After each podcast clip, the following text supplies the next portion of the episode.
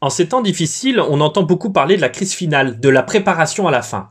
Cela me fait penser à toutes ces crises que les apôtres ont dû traverser, et je pense notamment à ce texte d'Acte 16 où Paul et Silas sont en prison, un tremblement de terre intervient et permet aux deux évangélistes d'être libérés. Le geôlier, voyant tous ses prisonniers enfuis, veut se suicider, mais Paul l'en empêche. Alors ne vous inquiétez pas, je ne vais pas en remettre une couche. Dieu est là, il ne vous laisse pas. Vous l'avez entendu et vous le savez, il y a de nombreux messages qui le disent.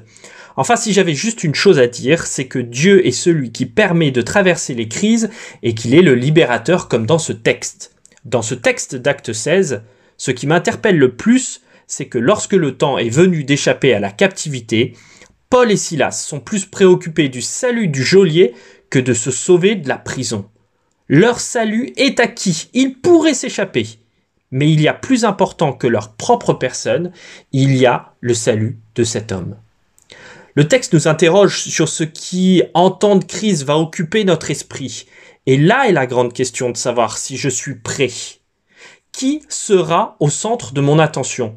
Ma petite personne, sans penser aux autres, et vous voyez de nombreuses images dernièrement où des personnes vont accumuler autant de nourriture que possible afin de pouvoir se gaver ou avoir assez de papier toilette pour tenir un siège. Qui sera au centre de ton attention?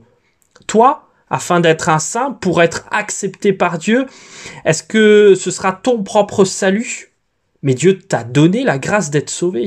Maintenant, avance, passe à autre chose, passe à quelqu'un d'autre.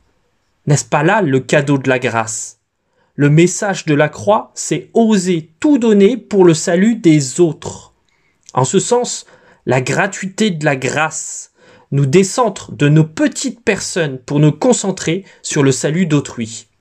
S'il y a une préparation à la crise finale, mes amis, c'est que nous puissions être de ceux qui se préoccupent du salut des autres plutôt que d'être des égoïstes spirituels qui ne se concentrent que sur leur propre sainteté, qui les coupent des besoins et du salut des autres.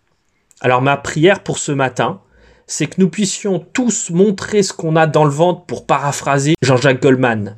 Et même si, comme dans Acte 16, les issues de secours sont grandes ouvertes et que nous pouvons fuir, j'espère que nous, chrétiens adventistes du septième jour, nous serons de ceux qui travailleront et qui œuvreront pour le salut de chacun.